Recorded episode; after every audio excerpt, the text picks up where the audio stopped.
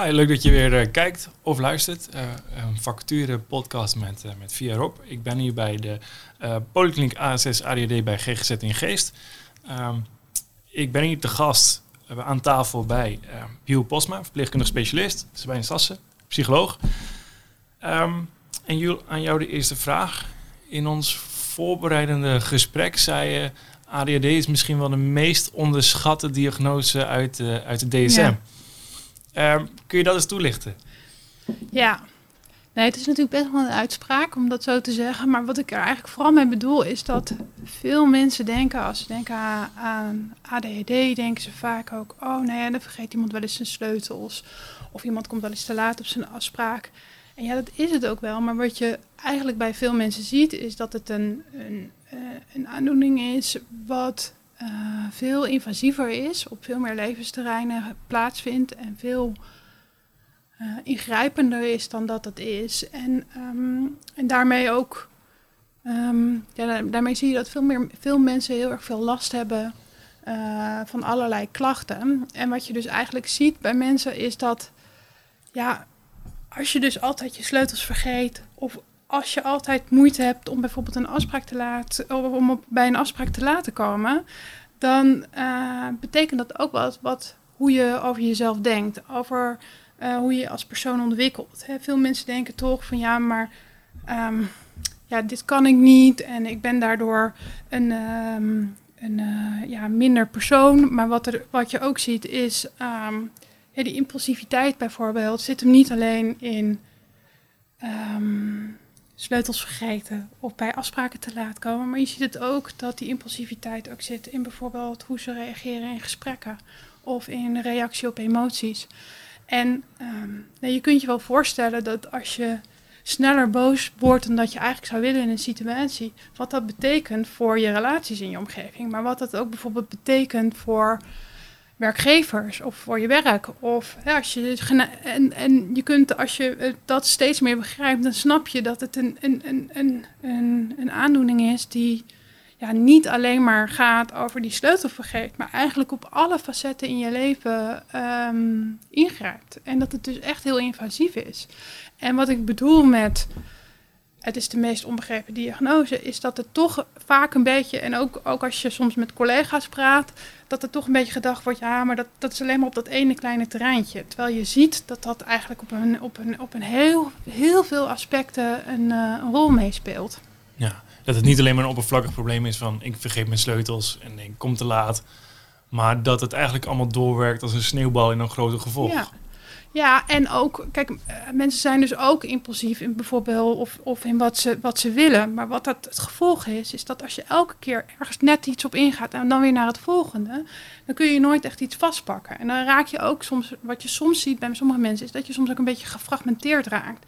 En ja, dat, dat, dat zorgt natuurlijk ook wat voor over hoe je het leven ervaart, hoe je werk doet, nou, enzovoort. Dus...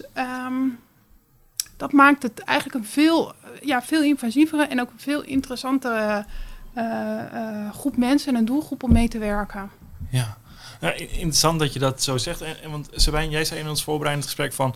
Um, in het begin vond ik het wel eens lastig om mensen dan de diagnose mee te delen. Want hè, hoe, uh, je zegt wel iets over iemand en hè, hoe ja, gaan ze daarmee om? Zeker. Um, en je had eigenlijk verwacht dat mensen dan teleurgesteld zouden zijn. Maar uh, je merkte wat anders. Kun je daar iets over vertellen? Ja. Nou, wat ik um, van tevoren heel erg dacht toen ik hier ging werken, was ook van, nou, dan moet je die diagnoses gaan stellen. En het is gewoon inderdaad nogal een label wat je iemand geeft. En dan, dan ben je dus bijvoorbeeld op latere leeftijd, krijg je dan opeens de diagnose autisme. Wat betekent dat dan voor jou? Je hele leven wordt opeens omgegooid. Uh, maar wat ik merkte was um, dat eigenlijk alle cliënten die ik tot nu toe gezien heb, uh, waren enorm opgelucht met die diagnose. Omdat het echt... Um, ja, wat, wat meer begrip gaf voor dingen waar ze tegenaan liepen. Eigenlijk ook een soort van handleiding gaf met uh, uitleg over die diagnose en hoe dat dan kan verklaren waar ze tegenaan lopen in hun leven. En uh, dat vind ik ook iets wat bijvoorbeeld heel veel voldoen, voldoening geeft in dit werk. Dat je mensen echt verder helpt en dat je echt met elkaar gaat kijken. Nou, uh, wat kan jou nou praktisch verder helpen hierin? En uh, hoe kunnen we begrijpen dat jij zoveel moeite hebt met... Uh, Nou, bijvoorbeeld deze complexe situatie of dit sociale contact of um, het overzicht behouden. Dus dat je daarin, uh, ja, dat vind ik heel voldoenend. Ja. ja. En um, Juul, jij hebt ook op andere plekken in uh, de geestelijke gezondheidszorg gewerkt. Um, heb je daar ook het idee dat jullie dat het niet altijd even serieus genomen, of tenminste laat ik dat anders stellen, dat jullie uh, anders tegen de diagnose aankijken dan jullie collega's meedoen, omdat jullie daar meer focus op hebben? Het is natuurlijk lastig om te spreken over al je collega's.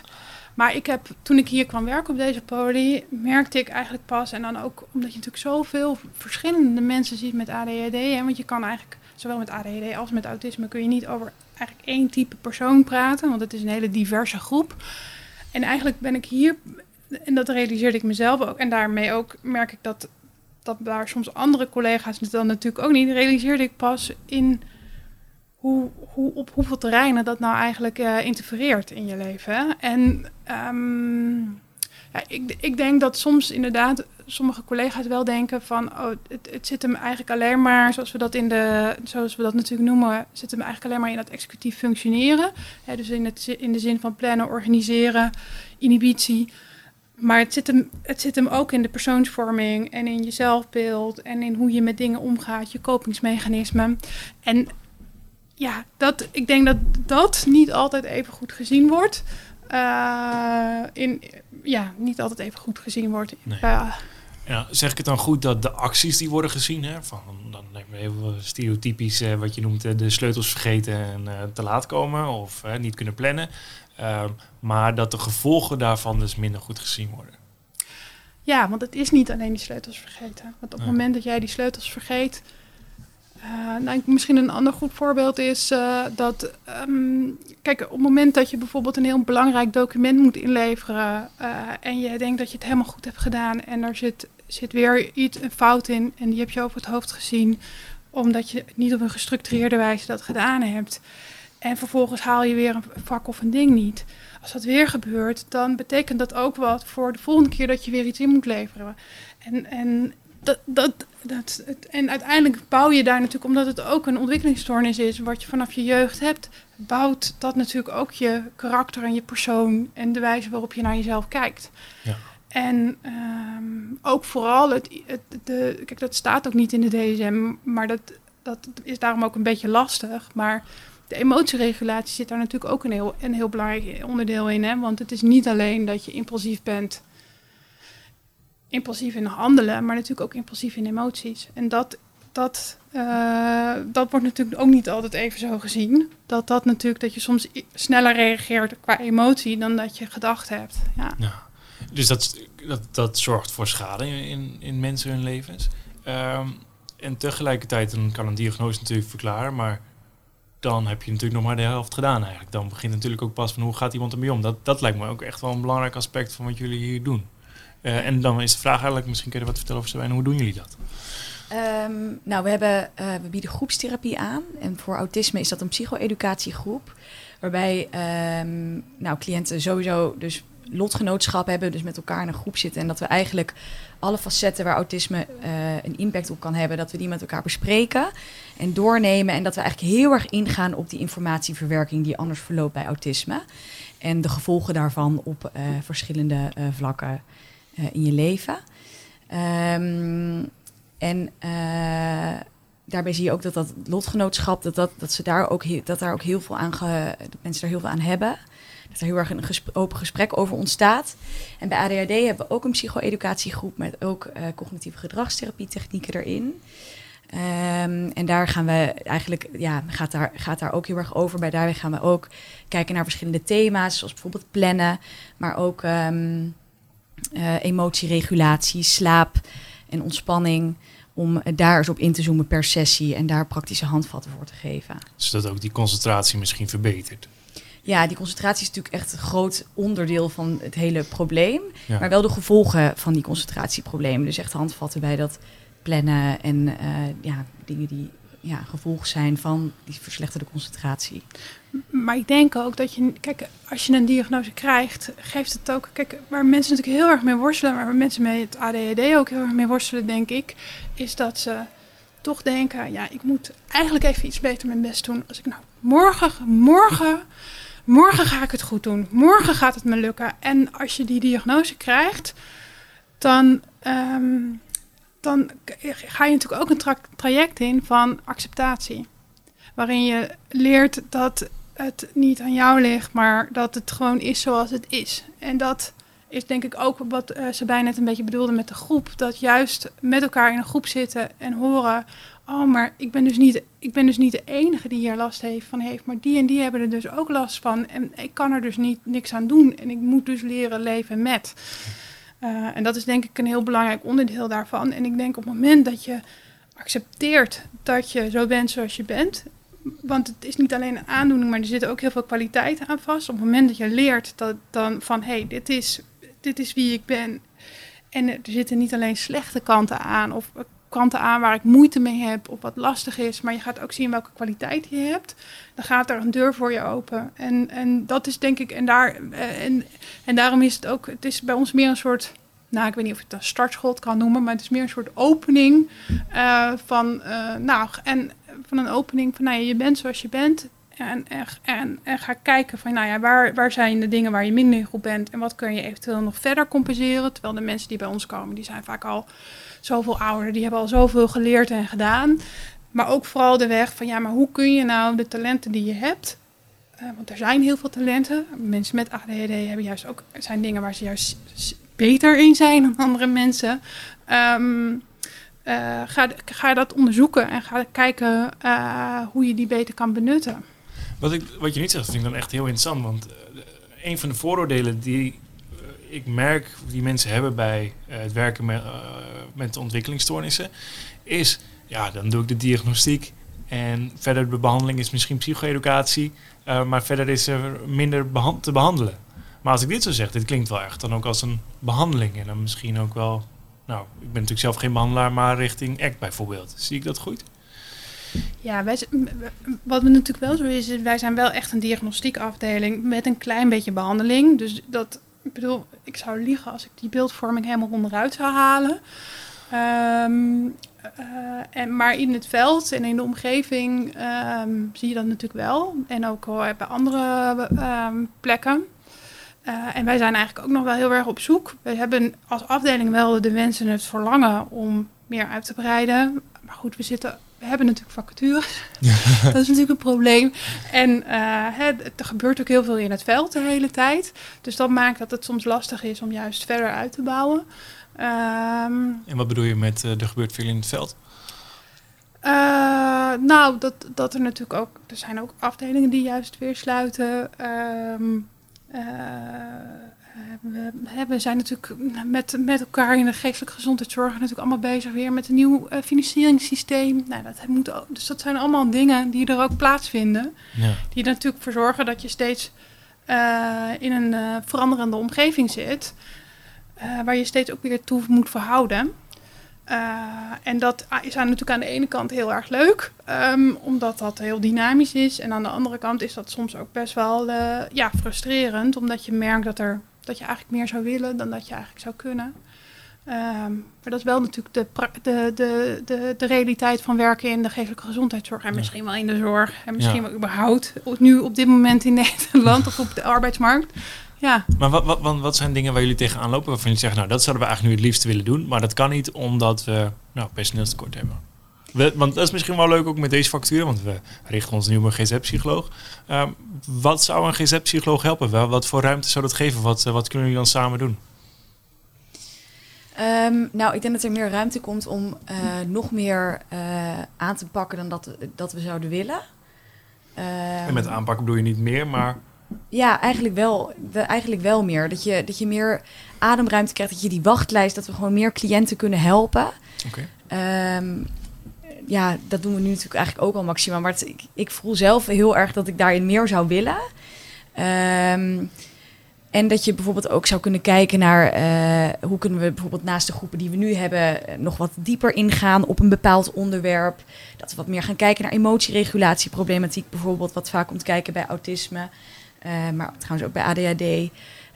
Um, of dat je specifieker ingaat op bepaalde thema's die spelen. Dus ik, daar voel ik heel erg... Dat, daar zou ik me heel erg op verheugen als er een nieuwe behandelaar uh, bij zou komen. Dus, die ook, dus dat die ook echt voor de verdieping zorgt eigenlijk?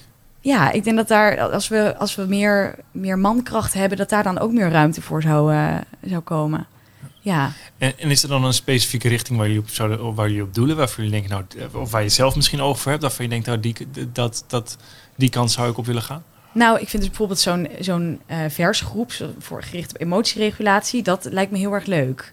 Of een C G T-groep nog specifiek gericht op, uh, nou ja, dus inderdaad cognitieve gedragstherapie bij autisme of bij A D H D. Um, ja, daar zou ik wel zin in hebben om daar gewoon nog, nog dieper op in te gaan. Ja, want wat we nu eigenlijk aanbieden is vooral is eigenlijk diagnostiek en daarna psycho-educatie. En best wel een grote groep mensen zijn daar eigenlijk wel goed mee geholpen. Uh, maar je merkt ook wel dat er een groep mensen zijn die eigenlijk nog, nog iets meer nodig hebben om verder te kunnen gaan. Uh, en sommige mensen hebben echt veel meer nodig. Uh, in de zin van dat er echt flink... flinke comorbide problematiek is in het kader van depressie of angst of persoonlijkheidsproblematiek. Nou, daar hebben wij ook binnen de instelling gelegenheid voor om die door te verwijzen. Um, maar je zou soms ook nog wel, dan merk je eigenlijk van ja, uh, uh, ze hebben hier wel, ze hebben hiervan geprofiteerd. Maar je zou eigenlijk nog, en dat denk ik dat Sabijn het ook bedoelt, je zou er eigenlijk nog ietsje bij willen geven. Van nog een groep om dingen ja. nog wat meer uit te diepen of ja. nog ergens verder op in te gaan. Uh, en daar zijn natuurlijk... Ja, eigenlijk zijn er meer mogelijkheden dan... Uh, dan de, ja, er zijn zoveel mogelijkheden die je daarna zou kunnen doen. Dus dat is ook een beetje het uh, lastige daaraan. Ja, ja, ja. Want er is zoveel leuks eigenlijk. Ja. ja, ja, ja, en dat wil je natuurlijk wel ook op een basis doen dat het onderbouwd is. Hè? Ja. Dat kan ik me voorstellen. Dus daarvoor zorg, ik kan me voorstellen dat een G Z-psycholoog dan echt wel helpend is. Ja. Um, En, en dan noem je al iets, hè? Uh, want je zegt, we zien ook wel veel comorbiditeit erbij. Van, nou, hè, dus, uh, um, maar hoe zit het dan als iemand ook andere klachten heeft? Is dat dan ook iets wat jullie mogen behandelen? Of, of is het dan ook echt wel, nee, wij focussen echt op de ontwikkelingsstoornissen en als er iets bij komt, dan verwijzen we door? Nou, het, het, het kijk, het, het is natuurlijk een beetje een soort technisch verhaal ook. Maar in principe, kijk, sommige dingen, um, kijk, soms... Op het moment dat je kijkt, op, naar, kijkt naar de casus, dan zie je eigenlijk dat het ook heel erg passend is bij de, problem, bij de problematiek van A D H D of autisme. En soms merk je gewoon, ja, maar dit, hier is gewoon zo'n klinische depressie aan de hand. Dat is, dat, dat, dat is eigenlijk gewoon ook een diagnose. Hè? Je kunt je voorstellen dat op het moment dat je, ik zal een voorbeeld met autisme geven. Uh, um, bij autisme dat als iemand uh, um, vastzit in zijn leven... Uh, moeite heeft om uh, dingen te gaan doen en bijvoorbeeld weinig structuur heeft, dat hij daar een somber gevoel van overhoudt. Ja, dan ga je natuurlijk uh, uh, heel erg interveneren op uh, die klachten. Terwijl als je uh, ja, iemand eigenlijk goed functioneert, dat is natuurlijk raar als iemand een depressie heeft, dat ga ik anders zeggen. Um, Soms heb je ook gewoon mensen die zo, die, waarbij je eigenlijk merkt dat er zo weinig levenslust is en waarbij de somberheid zo op de voorgrond staat en ook bijvoorbeeld heel veel suicidaliteit aanwezig is. Dan kan er bijvoorbeeld wel sprake zijn van autisme, maar dan is er ook zoveel uh, depressie. Ja, dan kun je iemand beter doorverwijzen, maar dat is ook een beetje casusafhankelijk.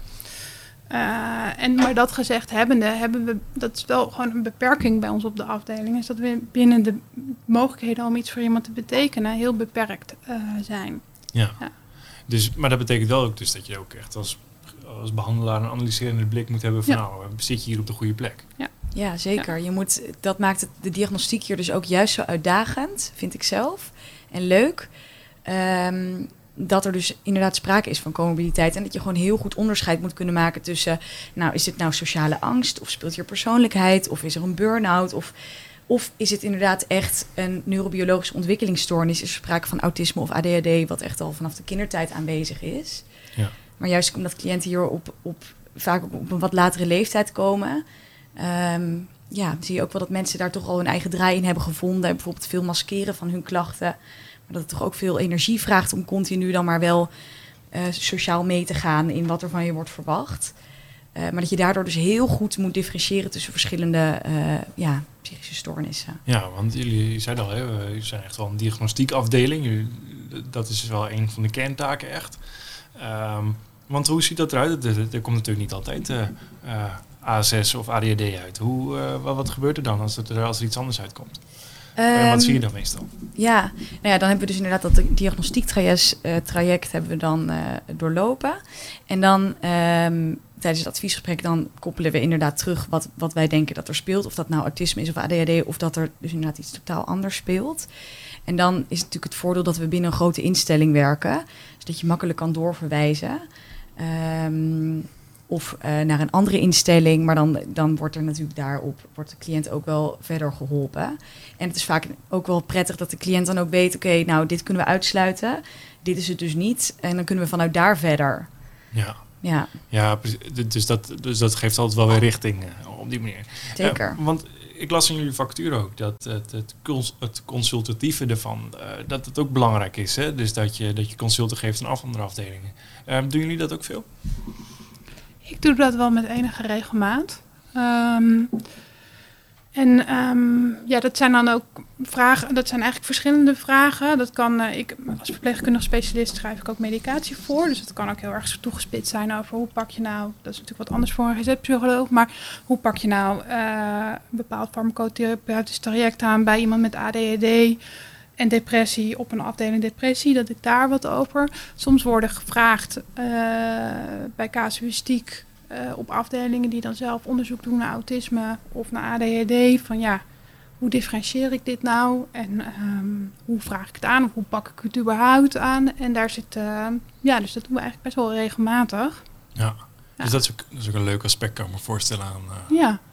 Aan de functie. Ja. En dat, dat raakt ook wel een beetje aan een van de vragen die ik van tevoren heb opgeschreven. En dat is, um, waarom is dit eigenlijk een aparte afdeling? Want je ziet vaak bij andere organisaties of, uh, dat, het, uh, of, dat het gewoon in de gener- generalistische G G Z wordt meegenomen. En, uh, dus dat, uh, dat er meerdere... Uh, nou, dat er een vermoeden is, dan doen ze, dan doen ze de diagnose uh, naar, naar A S S of A D H D. Maar dan is dat maar... een van de dingen die ze doen. Jullie focussen jullie echt daarop. Uh, wat is daar de reden van? Ja, dat is een goede vraag. Want het is natuurlijk, gaat ook wat over de ontstaanswijze. Volgens mij in het verleden en binnen G G Z InGeest was er een polikliniek autisme en A D H D. En die is of een polikliniek of een, een, een, een diagnostiekplek en uh, autisme. En volgens mij is die toen weer opgeheven. En volgens mij is er toen, maar dit is ook allemaal voorganger uh, uh, waarom het natuurlijk is.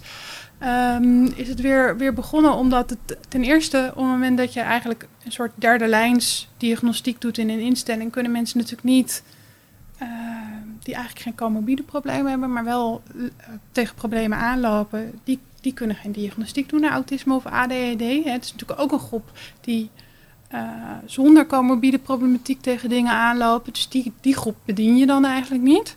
Uh, en um, daarbij is natuurlijk, het is soms, het, het, het is wel heel specialistisch. Dus het is wel heel, het is soms heel lastig om goed te differentiëren van is dit nou hechtingsproblemen, trauma, of sp- zitten we toch echt tegen een ontwikkelingsstoornis aan te kijken. En dat, dat, vraagt, dat vraagt veel doen. Dus ik kan me wel voorstellen dat toen ze deze afdeling zo oprichten, dat ze zeiden, ja, maar dat, we moeten toch gewoon weer echt een uh, specialistisch domein daarin uh, vinden. Ja. Ja, en ik denk ook wel, um, het is zo'n diverse doelgroep. Het is echt niet, het is natuurlijk niet voor niks een autisme spectrumstoornis. Het, het komt op zoveel verschillende manieren uh, dat het tot uiting komt. En het is zo belangrijk om daar veel van af te weten en daar veel van gezien te hebben. Dat ik daarom ook denk dat het heel belangrijk is dat je een poli hebt die daarin gespecialiseerd is. Met allemaal verschillende mensen die kennis hebben weer van andere onderdelen. Dat je makkelijk kan sparren en dat het dus niet een soort van... oh ja, ook autisme of oh ja, ook A D H D is... maar dat, dat dit echt de hoofdzaak uh, is.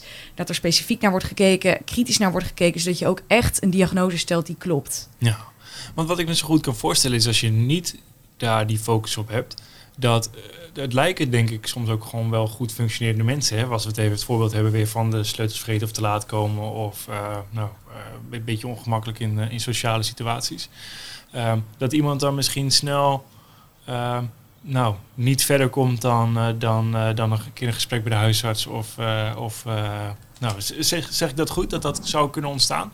Omdat, we in het begin zeiden, hè, die, die, de gevolgen zijn van de klachten zijn groter dan de klachten zelf. Nou, mijn vermoeden is, ik denk dat als je die vraag tien jaar geleden stelde...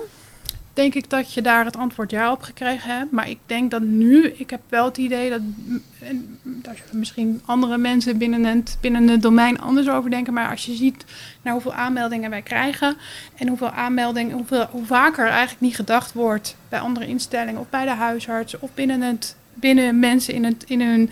van goh, zou dat niet autisme kunnen zijn? En dat wij op intake denken, nou ja, weet je, eigenlijk, eigenlijk zien we geen aanleiding om onderzoek te starten. Ik, ik denk in die zin dat de awareness voor autisme en A D H D, in ieder geval voor autisme en misschien ook voor A D H D, in die zin wel um, uh, re, re, in ieder geval dat dat een stuk beter was dan tien jaar geleden. Ja, precies, ook wat je natuurlijk veel, veel leest over met autisme. En, ja. Um, Oké, okay, dat is, dat is dan, uh, dan goed om uh, te weten. Um, um, maar dan is er ook nog de vraag, wat maakt deze doelgroep voor jullie zoiets dan? Want van tevoren zag ik dat, uh, je, je hebt dat andere plek van de G G Z gezien, onder andere verslaving. Uh, heb ik dat goed gezien? Dat klopt. En uh, toen heb je uiteindelijk gekozen voor deze doelgroep. Uh, wat maakt het dat je dacht van, nou, ik ga hiermee in de slag? Ja, ik vind dat ook altijd een hele lastige vraag. Omdat het natuurlijk ook een beetje iets is van... Uh, je merkt dat het bij je past. Uh, uh, en, um, je, en ik merk dat het bij me past omdat ik het... Het is natuurlijk een, een, een doelgroep. En eigenlijk op het moment dat ik zeg doelgroep... En dan eigenlijk voor beide, beide plekken dan denk ik... Ja, een doelgroep. Dit is, je kunt eigenlijk niet over een doelgroep spreken. Want je hebt natuurlijk... Je denkt bij de doelgroep denk je aan een... Een, een heterogene groep, terwijl het is juist zo divers. En wat ik heel erg leuk vind aan werken met deze doelgroep... en dan eerst even over mensen met autisme. Wat ik heel leuk vind met autisme is dat het mensen zijn... die vaak heel cognitief gedreven zijn. Uh, en waarbij je op een, uh, ja, op een cognitieve manier eigenlijk met ze in gesprek gaat... en eigenlijk samen ontdekt van hoe zit het nou eigenlijk precies bij mij. En dat vind ik... Uh, en dit, dit is misschien wat abstract hoe ik het zeg, maar zo voel ik het wel. En, um, en bij A D H D vind ik, het, vind ik het juist ook leuk, omdat het, het vaak... Mensen zijn ook vaak zo in zo'n zoektocht van wie... van wie en dat geldt helpt eigenlijk ook voor mensen met autisme, van wie ben ik nou eigenlijk... Um, hoe kan ik mezelf nou eigenlijk handhaven in deze wereld, in deze maatschappij? Um, welke kwaliteiten moet ik juist benutten? Dus het is ook heel erg empowerend juist om met mensen te werken. Um, en dat vind ik er eigenlijk wel heel erg leuk aan. Ja, je noemde net ook wel een beetje dat, dat, dit, dit aan het, dat jullie dan het punt kunnen zijn waarvan mensen weer verder ja. kunnen. Ja. Ja. Ja, en het is... Wat ik ook heel leuk vind aan om met de doelgroep te werken is dat vaak... Um, Oplossingen um, zijn soms... Soms, is het, soms kun je allerlei dingen bedenken... en dan is het ineens uh, een bepaalde creatieve oplossing. Je kunt juist ook zo creatief nadenken over dingen. Kun je nou een voorbeeld noemen waar dan die creativiteit bij komt kijken? Nou, ik, ik moet denken aan iemand... en um, die raakte eigenlijk... die hadden we hier op intake uh, gezien... en die raakte eigenlijk vrij vaak... die was ook best wel uh, uh, uh, somber... en ook af en toe wel suicidaal. En um, waar die vooral heel erg mee zat... is dat hij het gevoel had dat hij achterliep... en ook dat hij... Um, uh, vooral op het gebied dat hij geen relatie kon vinden. Nou, we hadden van alles uit de kast gehaald... en weet ik veel wat om te bedenken om hem weer in, de, in te doen. Maar ondertussen was hij ook aan het daten. En toen kreeg hij een vriendinnetje. En toen was alles voor de sneeuw, voor de zon verdwenen. En dat, was, nou ja, dat, soort, en dat is maar een voorbeeld. Um, en dat is eigenlijk ook zo... Uh, Uh, aandoenlijk. En op het moment dat het voorbij is, dat, of op het moment dat de, de oplossing gevonden, en soms kun je geen oplossing vinden, dat is natuurlijk wel weer wat lastig, maar op het moment dat je merkt dat het allemaal passend is, ja, dan is, dan, dan is het ook klaar. Dat is ook ja. zo um, uh, grappig eigenlijk. En ik kan me ook zo voorstellen dat je ook wel kunt denken van ja, dan hebben we echt best wel veel geprobeerd, we zijn hier hard aan het werk, en het enige wat die, wat die ja. nodig had was een beetje geluk in de liefde. Ja. Ja, nou, dat is toch mooi. Ja, dat is ja, of een andere baan, of een andere woonplek, of nou ja, noem maar op. Dus dat, um, ja, dus het, het kan heel, in, heel ingewikkeld en complex zijn, maar soms kan de oplossing zo eenvoudig zijn. Ja, ja. Dat het zo eenvoudig ja. lijkt. Nou, dat ja. was er dus gewoon nodig. Ja. ja. En, en hoe is dat voor jou dan, Sabijn? Um, hoe is het voor jou om, om met deze doelgroep te werken? Ja, ik um, kwam hier eigenlijk terecht. Voornamelijk werd ik een beetje gelokt door A D H D.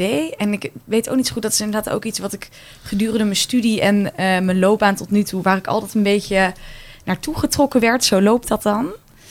En um, toen raakte ik hier, heb ik echt, echt, ben ik veel gaan leren over autisme. En wat ik eigenlijk heel leuk vind aan de autisme doelgroep is um, dat, het zo, dat het zo puur is. Dus dat het, dat het zo eerlijk is. En dat je eigenlijk, je, je, het is echt what you see is what you get. En, um, en wat ik ook heel leuk vind is dat je, omdat het echt over een andere informatieverwerking gaat, dat je ook in hele leuke gesprekken met elkaar terechtkomt tijdens die diagnostiek van, Uh, ja, dat je zelf vraagt aan die cliënt van hoe ervaar jij dit? En dat de cliënt dan terugvraagt, huh, maar is dat dan anders dan hoe jij dat ervaart? Dat je dan een beetje onderzoekend te werk gaat en dat het voor die cliënt heel veel opheldering kan geven. Maar voor jezelf ook heel erg leuk is om eens op die manier meegenomen te worden in, in die kijk van de wereld. Dus dat vind ik er heel leuk aan. Is dat een soort continue nieuwsgierige houding dan? Of? Ja, ik denk dat, dat, je, dat ik... iemand met autisme ook als heel nieuwsgierig zou uh, omschrijven. Ik, ik, ik, dat, dat vind ik er ook heel erg. Dat zie ik er heel erg bij. A D H D overigens ook. Dus dat, dat vind ik ook heel leuk aan deze doelgroep. Het is een hele nieuwsgierige, gemotiveerde, geïnteresseerde doelgroep, als ik ja. het zo zou kunnen zeggen. En je noemde in het vorige gesprek ook wel dat je dan ook soms wel verrast wordt door de invalshoeken waardoor die daardoor ontstaan. Ja. En dat je denkt van, nee, dat is grappig. Zo had ik het nooit bekeken of ik had zo had ik het nooit. Ja. Ja, zeker. Ja, dat is wel echt. Uh... Ja, dat vind ik. Ja, ik denk dat dat ook gewoon heel erg raakt aan wat ik zo leuk vind hieraan. Dat ik echt op een, op een doodgewone dag naar huis kan fietsen en dan opeens heel anders naar iets kan kijken. Of opeens dan heel anders bezig ben met wat ik om me heen zie. En dat ik daar dan nooit op gekomen zou zijn totdat zo'n iemand waarmee je dan dat gesprek voert en die cliënt dat dan benoemt. En ja, dat vind ik gewoon leuk. Heb je daar een voorbeeld bij? Ja, ik zat er net over na te denken dat jij daar natuurlijk naar op zoek was. Uh. Um, ja, lastig, want dat is echt veel. En mm, ik weet niet, heb jij zo gauw een voorbeeld daarvan, Juul? Um, J- jullie mogen er ook even over nadenken. Dan, dan komt het later ja, misschien wel op. Maar ik, wel. Ik, ja. ik kan me voorstellen dat typisch zo'n situatie is dat je, dat je denkt van ja, wat is nou ook weer zo'n voorbeeld? Ja. Um, maar dan ook wel een vraag, want dat is voor jullie. Vinden dat interessant in deze doelgroep? Um, Er staan veel vacatures in het land open bij, bij, bij afdelingen die gespecialiseerd zijn in ontwikkelingsstoornissen. Um, waarom denken jullie dat het niet populair is? Dat, uh, dat, dat er zoveel vacatures uitstaan en dat over het algemeen minder mensen ervoor kiezen? Nou, ik denk dat er ook wel wat vooroordelen zijn over uh, mensen met autisme. Ik denk vooral, nou, misschien ook wel over A D H D, maar vooral met mensen met autisme. Ik denk dat mensen vooral heel erg bang zijn voor de rigiditeit. Uh, Ja, um, en dat is natuurlijk ook, als je kijkt naar de D S M, is dat natuurlijk ook een onderdeel van de B-criteria, de rigiditeit. Um, en ik denk dat mensen daar ook, en, en dat denk ik, waarom mensen denken, nou daar heb ik niet zo'n zin in. En ik denk dat mensen denken uh, dat het toch een hele ja, heterogene groep is. Dus dat het toch gewoon allemaal, om een beetje het stereotype beeld bij autisme te geven, een jongen op een zolderkamer die heel erg geïnteresseerd is in computers en geen vrienden heeft. Dat is dat, dat een beetje dat beeld. Terwijl eigenlijk wat je ziet is dat we een doorsnede hebben van de maatschappij. Eigenlijk, eigenlijk allerlei soorten mensen ook.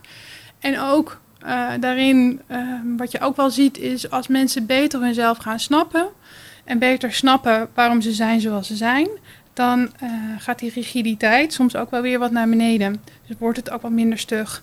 Uh, en is het soms ook wel een beetje de truc. Uh, en dat maakt, vind ik het werk ook wel leuk om te kijken. Ja, maar hoe kan ik nou zorgen, ook van, en daar komt ook weer een beetje die creativiteit bij. Hoe kan ik nou zo'n weldoordachte plaatje van hoe de wereld in elkaar zit, of hoe dingen in me zitten, hoe kan ik dat nou toch een beetje uh, hutselen en een beetje kijken of daar iets is om.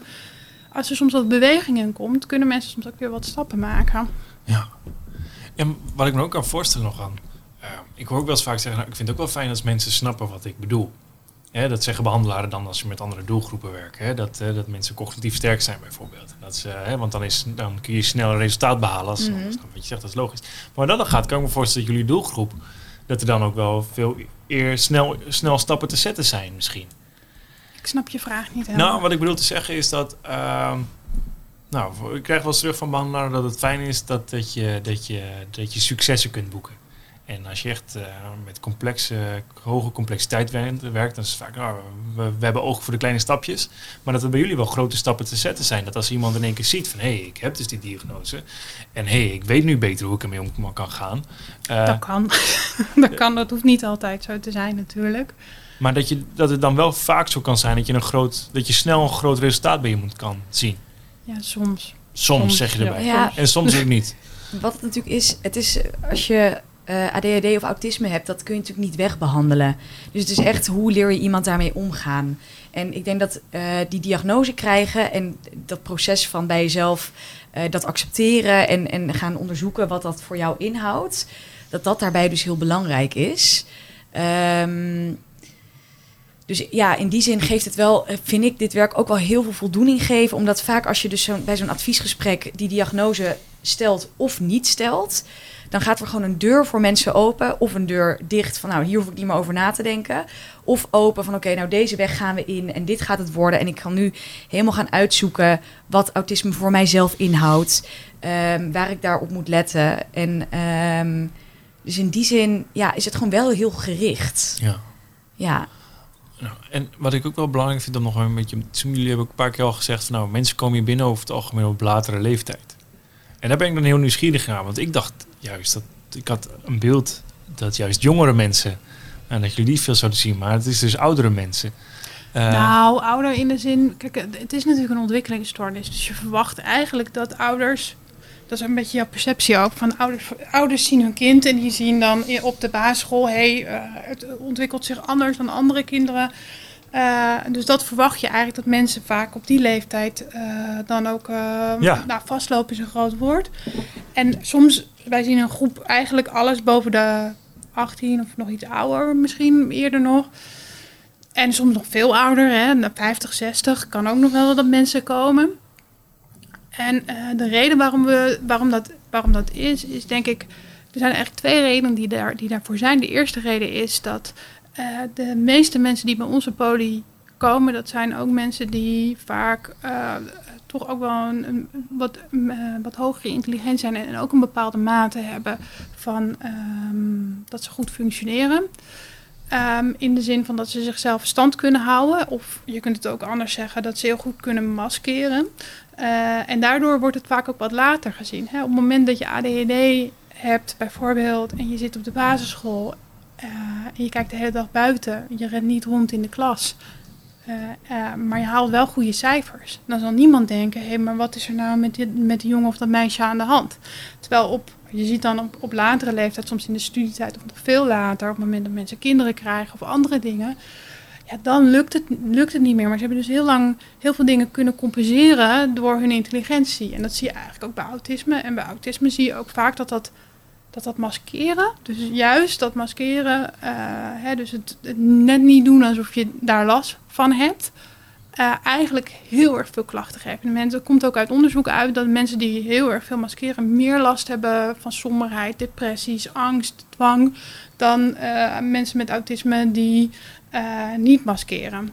Dus, de, de, uh, dus ook in die groep zie je dus dat mensen daardoor ook op een latere leeftijd vastlopen. En een andere reden waarom uh, denk ik dat je ook nog een grote groep mensen hebt die wat ouder zijn, die nu, um, uh, nu daar tegenaan lopen, is omdat de, de wijze waarop we naar vooral ook autisme kijken, is door de jaren heen ook heel erg veranderd. He, vroeger werd het toch vooral het, het, het, het, deze vierde klassieke type vooral gezien bij mensen. En nu zien we, wordt er toch meer ook gekeken naar, ja, het is een andere wijze waarop je die prikkels verwerkt.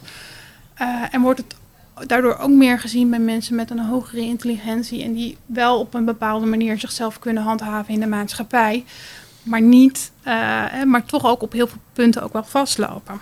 Ja, dus dan ook weer opnieuw, dan is de diagnose... Uh, is wel, kan belangrijk zijn, omdat ze dus dan later minder stress ervaren, hoor ik je zeggen. Omdat ze weten dat ze het hebben en daardoor dus ja. beter met het leven om kunnen gaan. Ja, ja, zodat ze eigenlijk voor zichzelf een soort van handboek hebben. Uh, van oké, okay, hoe kan ik nou begrijpen dat ik dit niet van mezelf moet verlangen? Of dat ik even rust moet nemen nadat ik een drukke situatie heb gehad? Of hoe kan ik mijn werk beter inrichten om uiteindelijk meer van mijn leven te genieten, beter te functioneren en niet meer vast te lopen? Ja. Mooie, mooie gedachten. En um, wat ik ook graag wil vragen is, voor wie is deze functie niet geschikt? Wat is er iets waarvan je denkt, nou, als je dat hebt, dan kun je beter hier niet werken? Mm, als je heel onaardig bent. Geen leuke collega, want we hebben ook een heel leuk team. Ja. Um, ja, dat is wel een goede, het is ook een beetje een gewetensvraag natuurlijk. Ja. Van wanneer, uh, nou, wanneer... Ik denk dat het vooral belangrijk is dat je heel...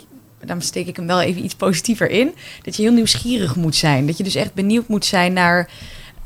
Um, Naar, naar de persoon en, en naar alle facetten van die persoon en daarin wat verder wil kijken om, om te onderzoeken, is er nou sprake van autisme of, of van iets anders?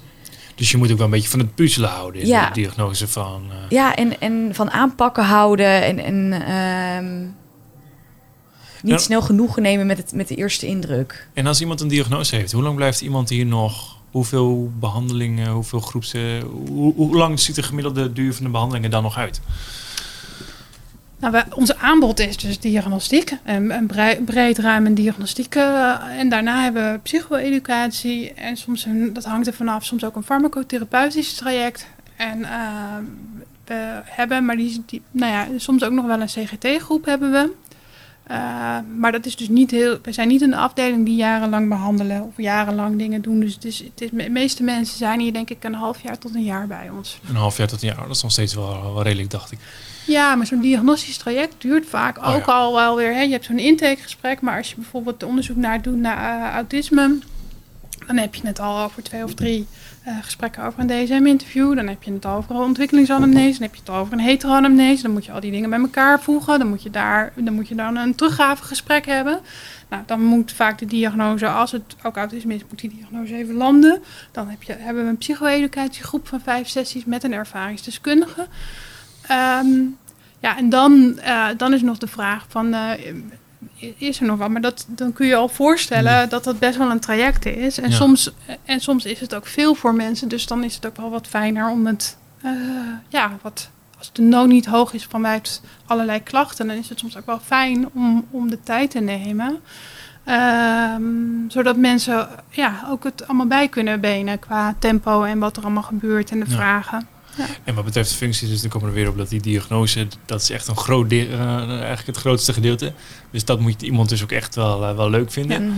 Ja. Um, dus dat is belangrijk om te zeggen. Um, wat zou ik vragen?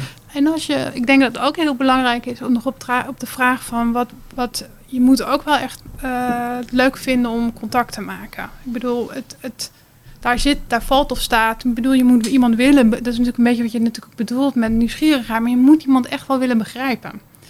Uh, en snappen hoe dat in die wereld zit. Um, maar er zit dus niet alleen nieuwsgierigheid. Maar ook je, je moet ook contact kunnen maken met iemand. Een groot inlevingsvermogen. Ja, inlevingsvermogen. Um, maar ook omdat het, dat, he, bij autisme zit er natuurlijk soms ook wel een complexiteit in het contact maken. Dus je moet ook wel willend zijn om, die, om soms die brug te kunnen slaan. Ja, ja precies. Dus dat, moet, dat is ook wel iets wat je. Is dat iets wat je ook wel een beetje in je vingers moet hebben? Ik denk, maar goed, dat is natuurlijk een andere kant. Ik denk dat je dat sowieso in je vingers moet hebben als je in de geestelijke gezondheidszorg ja. werkt. Maar ik denk dat het bij ons ook uh, bela- heel belangrijk is. Ja, ja. Je moet het leuk vinden ook. Je moet die uitdaging leuk vinden, denk ja. ik. Ja. Ja. En is, is er dan nog iets specifieks wat iemand, wat een GGZ-psycholoog moet kunnen als hij hier wil werken? Want natuurlijk wordt dat gezegd, hè? Ervaring is, is, is, is fijn, ervaring is een pre, maar hoe is dat bij jullie? Ja, ik denk dat affiniteit, maar goed, daar valt of staat natuurlijk bij elke werkplek, dus ik weet niet of dat heel specifiek voor ons is, maar ik denk affiniteit met de doelgroep, uh, dat dat wel echt een... Uh, een enorme pre, pre is. Ja. Uh, en dat je het leuk moet vinden inderdaad om te puzzelen. Uh, maar het lastige is alleen natuurlijk, hè, omdat veel mensen misschien een vooroordeel hebben. Ja.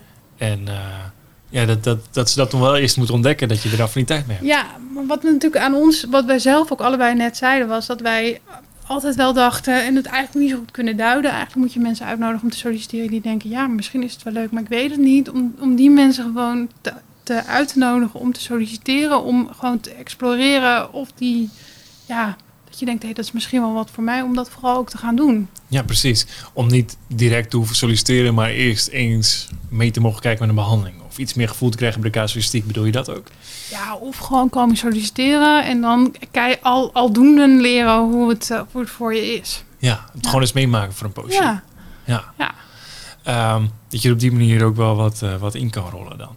Want um, er zijn natuurlijk veel mensen die komen het wel tegen in hun behandelkamer, maar vinden het, die zeggen ook dat ze er niks aan vinden of niks aan vinden dat ze er minder affiniteit mee hebben. Um, komt dat ook omdat ze er dan misschien te weinig meters in maken? Zou dat kunnen? Mm, ja, nou, ik kan me wel voorstellen dat als je um, een poli bent gericht op iets anders, bijvoorbeeld op depressie of op angst, en dan blijkt er ook nog eens, dan kom je erachter dat er misschien ook autisme speelt, dat je dan misschien denkt, oké, okay, dan moet ik nu een enorm diagnostisch traject gaan opzetten. Er gaat heel veel tijd in zitten. En als het dan autisme blijkt te zijn, dan moeten we ook weer een hele andere weg inslaan. En dat dat, dat misschien dat gevoel kan oproepen. Terwijl als je op een poli werkt die uh, daar helemaal op gericht is, als iemand wordt aangemeld met eigenlijk de vraag van laten we dat gaan onderzoeken, laten we dat gaan uitzoeken, ja, dan krijg je er juist energie van, denk ik. Want dan ga je die puzzel in duiken met z'n tweeën. Um, en, en onderzoeken wat er nou speelt bij deze cliënt. Dan is het niet iets wat je erbij hoeft te doen. Precies, ja. Dan is het gewoon je, hoofd, je hoofdzaak. Ja, en dat zou misschien wel een mooie verklaring daarvoor zijn dan ook. Dat je dan, als dit je hoofdzaak ja. is, dat het dan ook automatisch leuker wordt. Ja. Um, andere vraag over jullie team. Um, Sabijn, als jij uh, hulp nodig hebt of denkt van nou, uh, nu heb ik een vraag over autisme of A D D. Naar wie ga je naartoe? Naar Juul natuurlijk. um, nou, ik denk dat... Um, nou, ik, ik denk dat ik eigenlijk bij iedereen wel binnen zou kunnen lopen. Dat is ook denk ik iets wat ons team heel erg uh, kenmerkt. Als ik ook even terugdenk aan de teammiddag van de afgelopen week, was dat ook iets wat heel erg naar voren kwam. Dat, dat we makkelijk bij elkaar binnenlopen. Um, maar wat, wat ik denk ik wel extra leuk vind, is dat we ook een ervaringsdeskundige uh, hebben werken bij ons op de poli. Dat ik het ook vaak heel erg leuk vind om eens aan haar te vragen, hoe beleef jij dit nou? En als jij dit hoort, denk je dan aan autisme of juist niet? En uh, dat voegt wel iets toe, vind ik.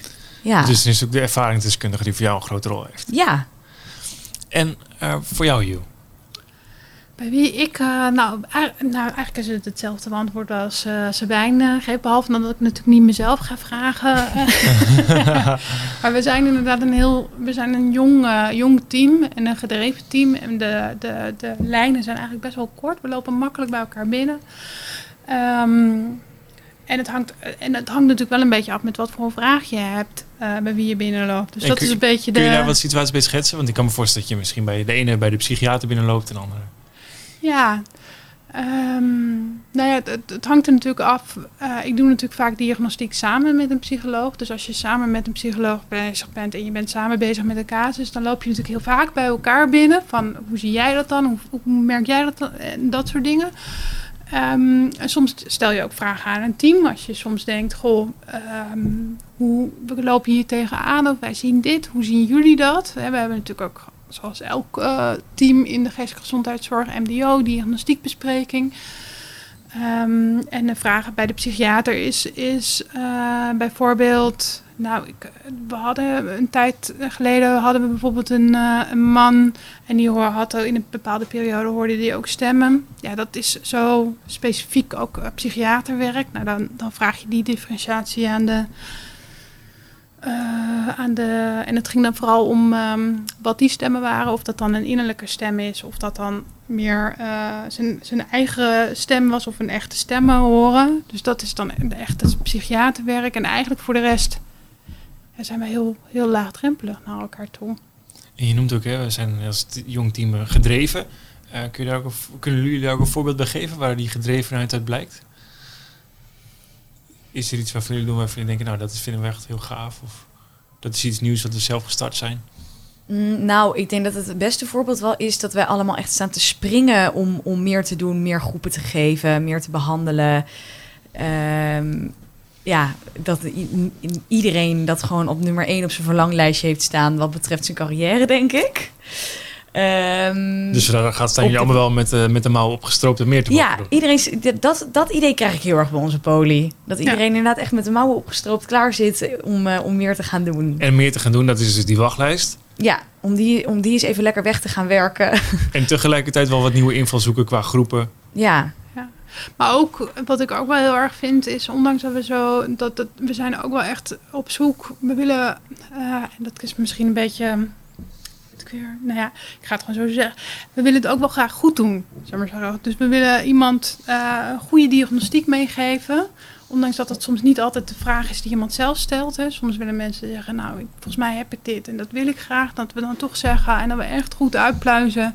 En daarin merk je ook wel heel erg de gedrevenheid, uh, vind ik. Dus mm-hmm. datgene wat we doen, dat we dat ook met elkaar heel goed willen doen. Ja. Dus dat professionalisme, dat jullie niet ja. zomaar iemand een, een, een label mee willen geven omdat hij daar het vraagt. Nee, of dat er vermoedens zijn, of dat mensen in hun omgeving zeggen van goh, ik zou, ik denk dat het dat en dat is. Ja, en dat we dan toch, of dat we soms zeggen ook van ja, we, we weten het eigenlijk ook niet, want soms is het zo ingewikkeld. Ja. Dan kun je het eigenlijk nog niet zeggen. Nee. Um, andere vraag nog. Als, sinds dat jullie zijn komen werken, is er een inzicht waarvan je denkt, oh, dat, dat vind ik echt een mooi inzicht. Dat, uh, dat ben ik echt hier te weten gekomen. Dat was voor mij echt het moment dat ik dacht, hé, hey, zo, zo zit dat dus. Jeetje, dat vind ik een hele mooie vraag. En ik moet zeggen dat ik, ik werk hier nog niet zo lang. Dus ik zit denk ik nog midden in die inzichten. Um, omdat ik het ook nog... Ja, dat je gewoon elke keer weer blijft leren. Ik denk omdat het zo'n... Als ik het weer even op autisme richt. Het is zo'n spectrum. Dat je elke keer weer nieuwe dingen bijleert. Elke keer weer nieuwe dingen ziet. Um, dus dat is zoiets breeds. Ja, ik, ik vind het heel moeilijk om er daar één uit te pikken. Maar ja, ik denk dat, ja. Wat wel leuk is ook, is iemand, uh, wat ik wel eens meemaak als bemiddelaar, dat mensen bij me komen die zeggen, nou, ik, ik zoek iets nieuws. Hè. Ik, ik ben de meeste, of meeste, ik ben ervaren in wat ik doe. Dus als iets aan de hand is, mensen kijken snel naar mij. Maar ik zou eigenlijk wel in een situatie willen komen om weer nieuwe dingen te leren, hè, nieuwe ervaring op te doen. Dan is dit dus eigenlijk perfect, want ik ook al zeg, is echt zo'n breed, dat het zo'n echt, breed is, dat, ja, het, dat er zoveel te ontdekken is. Ja, absoluut. Absoluut, ja. Ik kan me niet voorstellen dat ik op een gegeven moment een, een, een, een rond beeld heb van... oké, okay, nou dit is dus autisme, punt. Ik kan me niet voorstellen dat dat, dat mogelijk is... of dat, het, dat iemand dat überhaupt heeft. Dat er zoveel verschillende smaken zijn. Ja, ja, precies. Oh, mooi. Dus elke dag een andere dag. En heb, heb je daar nog een aanvulling op, Juul? Ja, voor, ja, voor mij voelt het inderdaad ook wel een beetje zo... dat je elke keer... het, het is natuurlijk... eigenlijk ook zulke, zulke complexe materie. Dus elke keer heb je eigenlijk weer het idee... oh nou... Nu, uh, nu weet ik dit en dan denk je... oh ja, maar dit zit er dus ook nog achter. En dit zit er eigenlijk ook nog achter. En je be- begint het soms beter te begrijpen. En soms denk je dat je het begrijpt. En dan denk je, oh, maar misschien begrijp ik het toch nu weer helemaal niet. Dus het blijft ook... in die zin blijft het puzzelen. Ja. Uh, en blij, uh, dus is het ook, blijft het zoeken. En blijft het uh, nadenken over... Ja. Blijft het puzzelen. Ja. Dus dat is wat we zoeken eigenlijk, een puzzelaar. Ja, ja, daar moet je wel van houden. ja. ja. ja. Um, We naderen ook wel een beetje het einde. Is er iets waarvan jullie zeggen, dat vinden we nog belangrijk om te noemen? Of iets dat, uh, dat, uh, wat ik ben vergeten te vragen? Mm, nou, ik vind dat je eigenlijk wel een hele leuke vraag hebt gesteld. Oh, mooi. Ja, ja, ik vind eigenlijk wel... Terwijl jullie aan het nadenken was, zat ik ook stiekem een beetje op mijn eigen ding te kijken. Van, nou, is er nog een vraag die ik, die ik zou willen stellen? Ja. Maar, uh... ik weet niet, Juul, heb jij nog iets? Um... Wat er nog niet gevraagd is. Ik vind ja. het ook echt een mooie conclusie hoor. Dat, uh, dat, uh, dat, er een puzzelaar, uh, dat jullie een puzzelaar zoeken die, uh, die jullie kunnen helpen om uh, goede diagnostiek te doen. En uh, uh, mensen te helpen eigenlijk bij een nieuw, nieuw punt in hun leven. Waarom ze denken, hé, hey, dat was dus ja. de reden waarom ik vastliep. Ja, en misschien ook nog wel een goede, wel ook een nieuwsgierige puzzelaar. Dus niet iemand die gewoon elk stukje op zijn plek legt totdat er een geheel is. Maar iemand die, die ook de stukjes eens even kantelt en eens even op een andere manier ernaar kijkt. En uh, ik denk dat dat nog wel een goede toevoeging is. Ja. En ook iemand die met ons mee wil puzzelen. Nou, want we zijn een, we zijn niet, we zijn een jong team, maar we zijn ook echt een team in ontwikkeling. Mee wil, hè, met iemand mee wil puzzelen, maar hoe, waar, we, waar plaatsen wij ons nou in de organisatie? Hoe gaan we nou die, dat behandelaanbod? Het is echt een afdeling in die zin in beweging. Dus het moet, het moet eigenlijk een uh, totale puzzelaar moet het zijn. Maar dat is wel, dat is wel leuk om er nog extra bij te noemen. Dat, dat, dat, dat, ja. dat leiding, of leidinggevende, of in ieder geval dat, wel dat uh, wel wordt gevraagd ook om wat je ja. zegt. Uh, ja. want Zo, zoals we dat soms zeggen, hey, je komt niet in, we zijn niet een afdeling wat het allemaal helemaal georganiseerd en geregeld en gedaan. Je komt niet in een gespreid bedje terecht. Uh, en in die zin zijn we ook echt nog aan het puzzelen over ja, de, de, gewoon ook hoe we de verder en beter en efficiënter de diagnostiekproces kunnen vormgeven. Hoe we de behandeling vorm kunnen geven. Waar we staan in de organisatie. Dat zijn ook allemaal dingen waar we mee bezig zijn. Ja. Um, en uh, ten eerste moet je daar tegen kunnen. Dat is één. En ten tweede uh, uh, is, word je natuurlijk ook heel erg mee uitgenodigd om daarover na te denken. Ja, dat je daar dus echt een belangrijke rol in hebt. Ja. Ja, ik denk dat dat inderdaad dat het juist heel veel kansen biedt. Dus dat je daarin ook heel veel kwijt ja. kan uh, bij ons. Ja, dat is wel iets wat, uh, wat wel mooi is, want dat staat niet in een factuur. Nee. nee. nee. Uh, maar dat is wel, een, uh, als iemand dat meeneemt, een, uh, ja. een hele belangrijke taak die hier dus open ligt. Ja, ja en je kan echt, want de nood is, we, we hebben echt wel een, een nieuwe regiebehandelaar nodig. Dus er staat zowel een vacature uit voor een G Z-psycholoog, maar er staat ook een vacature uit voor een verpleeg, nog een verpleegkundig specialist. Psychiater. Een psychiater zou ook nog mogen, dus de, de, de, eigenlijk de mag een klinisch psycholoog zou eventueel ook nog mogen. Dus het is meer gewoon, uh, ja, we zoeken gewoon echt iemand die, die ons wil versterken. Ja, en een belangrijke vraag dan ook is, lopen jullie dan nu ook afgezien van de wachtlijst tegen dingen aan? Door tekort? Wat betekent het als jullie niet iemand kunnen vinden? We draaien nu niet op de capaciteit die we zouden kunnen draaien. Ja, ja dus dat betekent eigenlijk gewoon dat de mensen bij de deur staan te wachten voordat ja. ze behandeld, uh, voordat ze ja. gezien kunnen worden. En dat we allemaal wel met opgestroopte mouwen dus zitten. Met ja. veel energie en dat we, dat we ervoor willen gaan. En dat, ja, dat we daar nog een beetje op wachten tot iemand daarin ons komt versterken. Ja. ja. Um, het is dat ik zelf geen psychiater ben. Maar, uh, um, helemaal goed. Leuk om dit ook nog even wel benoemd te hebben. Want het lijkt me een heel belangrijk stuk. Um, als iemand geïnteresseerd is en denkt van nou, ik zou wel eens even daar uh, even willen kijken. Uh, meer van willen weten. Mogen ze dan ook rechtstreeks contact met jullie opnemen? Zeker, leuk. En ja. wat kan dan het beste? Uh, jullie zijn volgens mij staat zelfs met, volgens mij bij de vacature van een verpleegkundig specialist op de site staat mijn e-mailadres. Dus je kunt mij direct mailen. Maar je kunt me ook gewoon via LinkedIn direct benaderen. Dat is geen, uh, dat is, iedereen is eigenlijk welkom om uh, via, ook voor vragen of een gesprek. Of, uh, ja, ja, zeker. Heel leuk. Gewoon even bellen of uh, vrijblijvend even praten erover. Ja. Mooi. Nou, die uitnodiging staat dus. Ja. Um, dan sluit ik het bij deze af. Bedankt voor dat ik jullie mocht, uh, deze vraag mocht stellen. Uh, leuke antwoorden ook. Um, de kijker of luisteraar, uh, bedankt voor het kijken en luisteren. En uh, tot de volgende keer. Hoi. Super.